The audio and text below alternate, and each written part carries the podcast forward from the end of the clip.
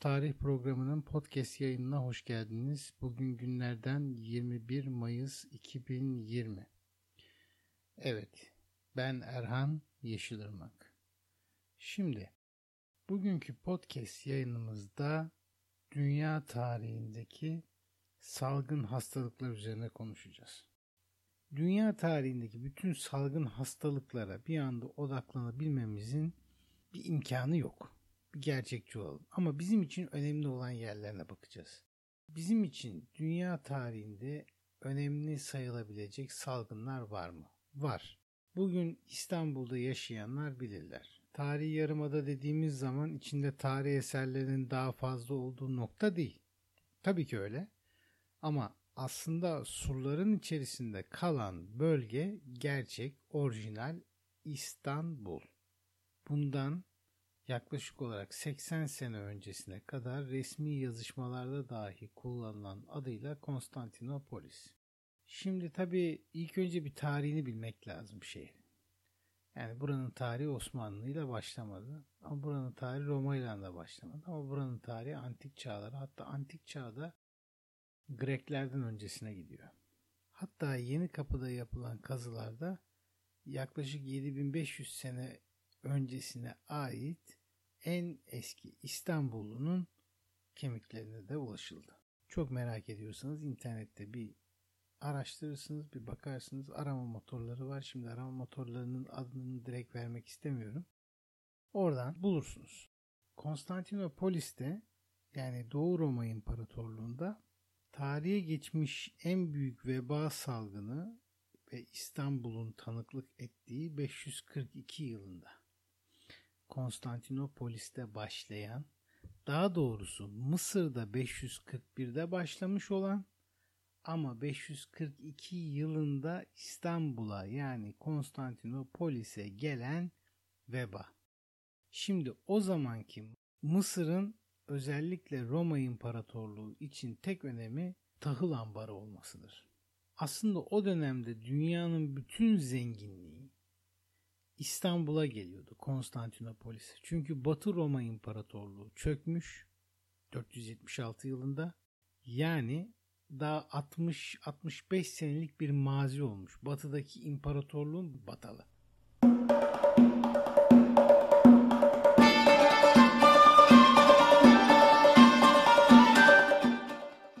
İmparator olarak o zaman kim var? Justinian.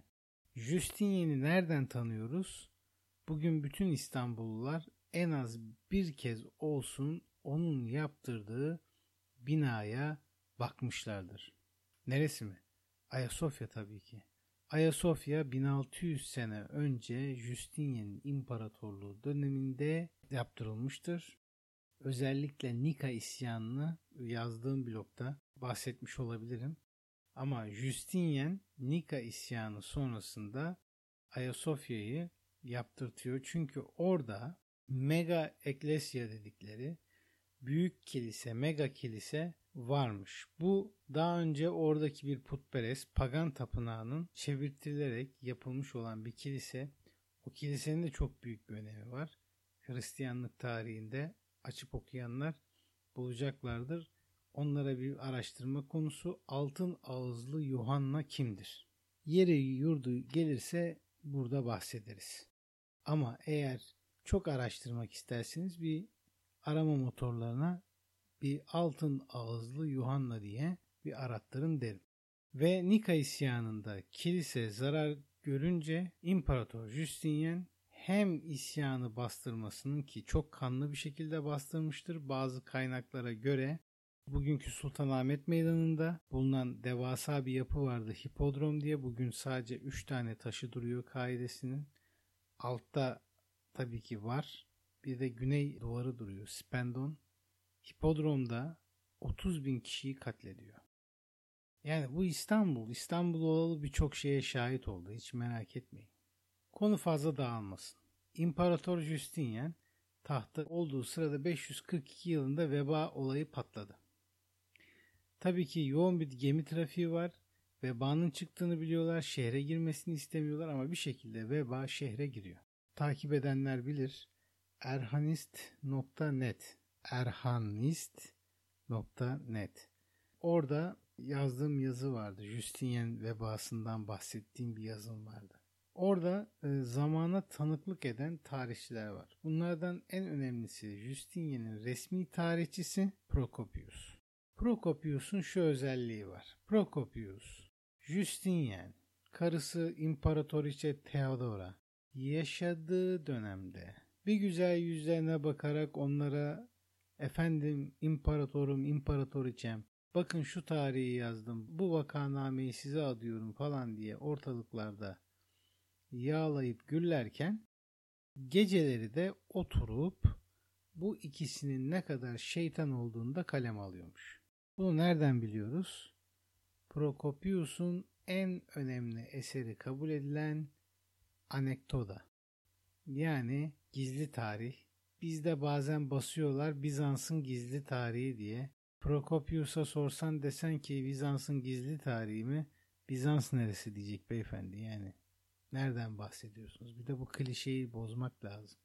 Bizans, Bizans entrikası, kahpe Bizans falan. Bizans diye bir kelimeyi 1453'te İstanbul'a gelseydiniz deseydiniz ki ey Bizanslılar bütün millet birbirine bakardı bu kimden bahsediyor derlerdi. Bizanslılar kim? Bizans çok sonraları Hieronymus adında Alman bir tarihçi tarafından işkembe Kübra'dan sallanmış bir kavramdır. Neden? Çünkü doğudaki Roma'yı batıdaki Roma'dan yani Yunanca konuşan Roma'yı batıdaki Latince konuşan Roma'dan ayırmak için yapılmış Kutsal Roma Cermen İmparatorluğu ki bu ünvanı aslında Doğu Roma İmparatoru olduğu sürece hiçbir hükmü yoktur. Onu yağlama yıkama babında Doğu Roma Devleti'ni Bizans diye tanımlamıştır. Hani derler ya pis herif. İşte öyle bir adam. Yani çok ilginç yani. Bugün bile hayret ediyorum.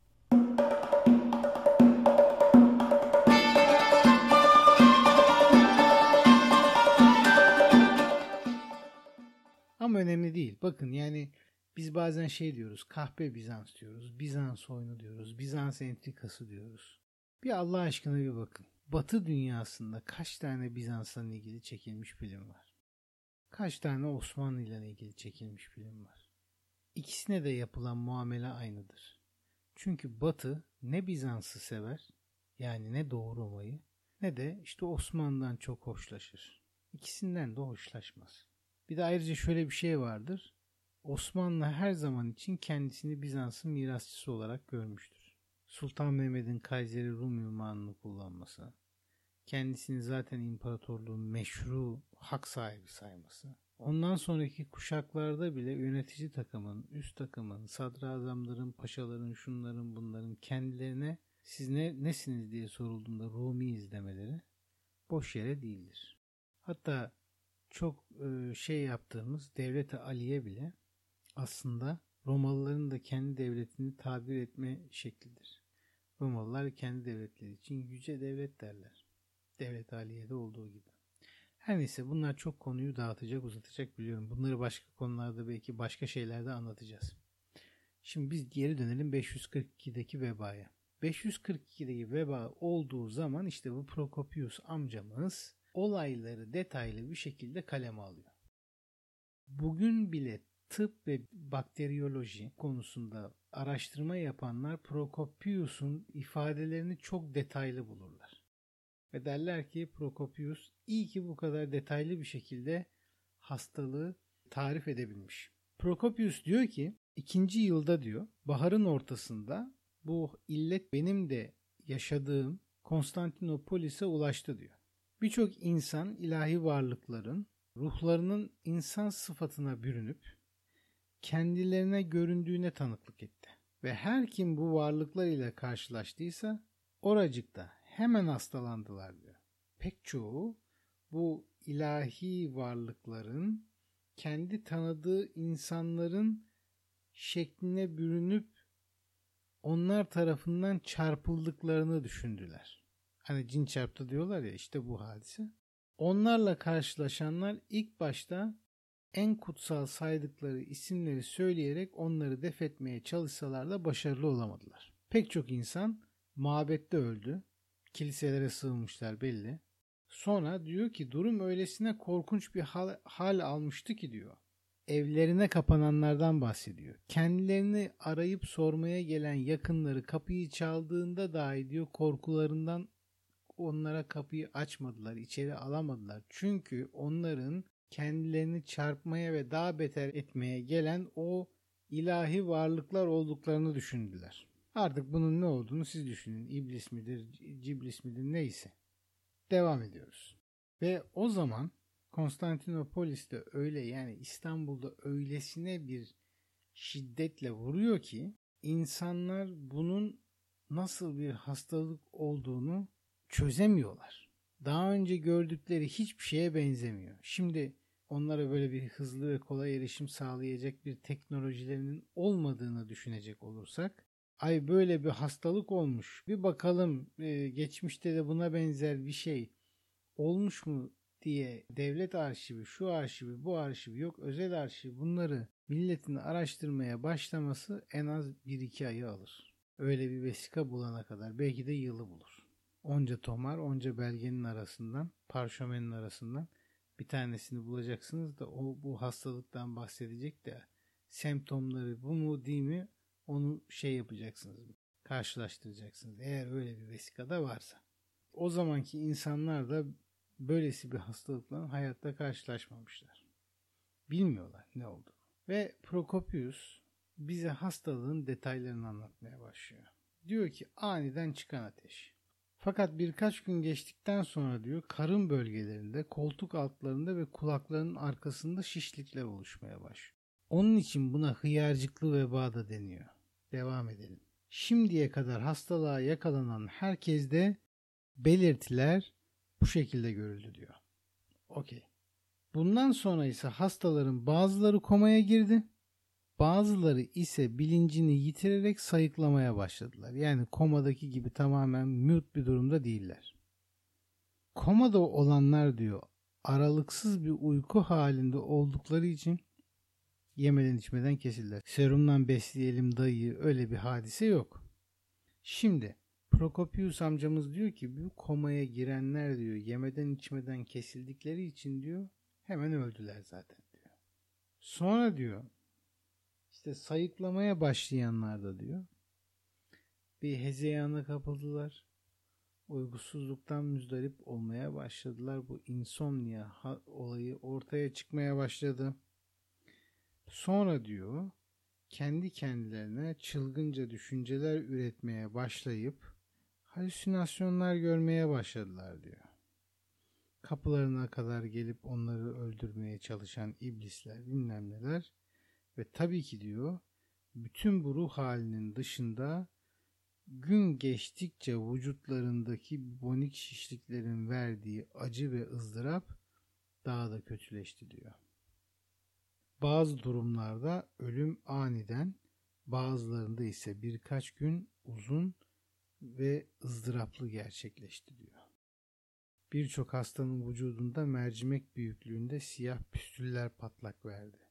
Bir süre sonra şişliklerde kesi açmanın ve içindeki iltihabı boşaltmanın hastayı rahatlattığı ve iyileşme yönünde direnç kazandırdığı tespit edildi diyor.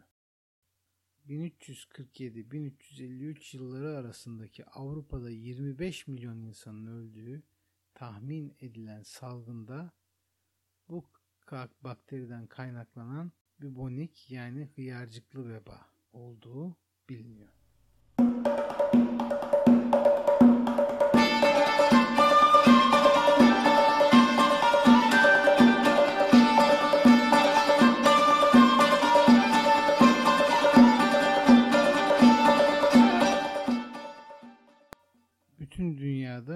hastalık e, imparatorun adıyla anılıyor.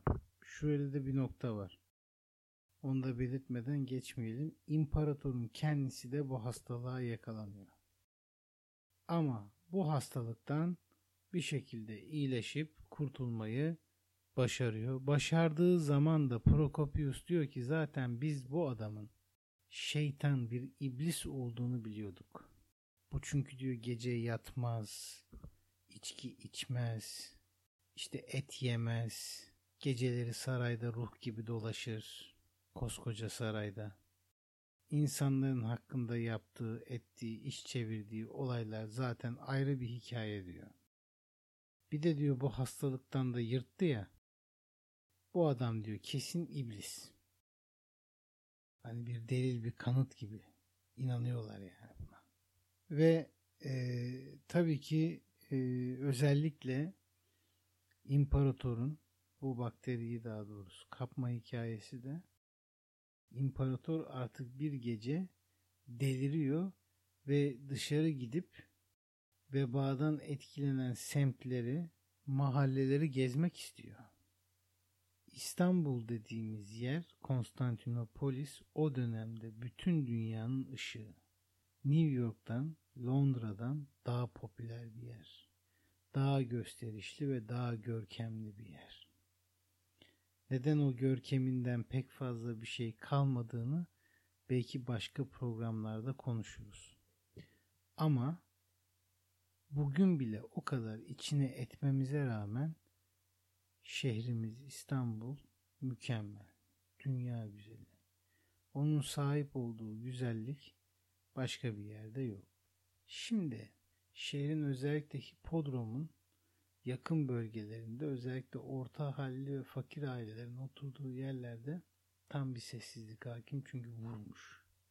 Bitirmiş yani oraları. Ve imparator o teftişlerinden bir tanesinde o tedbili kıyafet derler ya onlardan bir tanesinde bu bakteriyi kapıyor.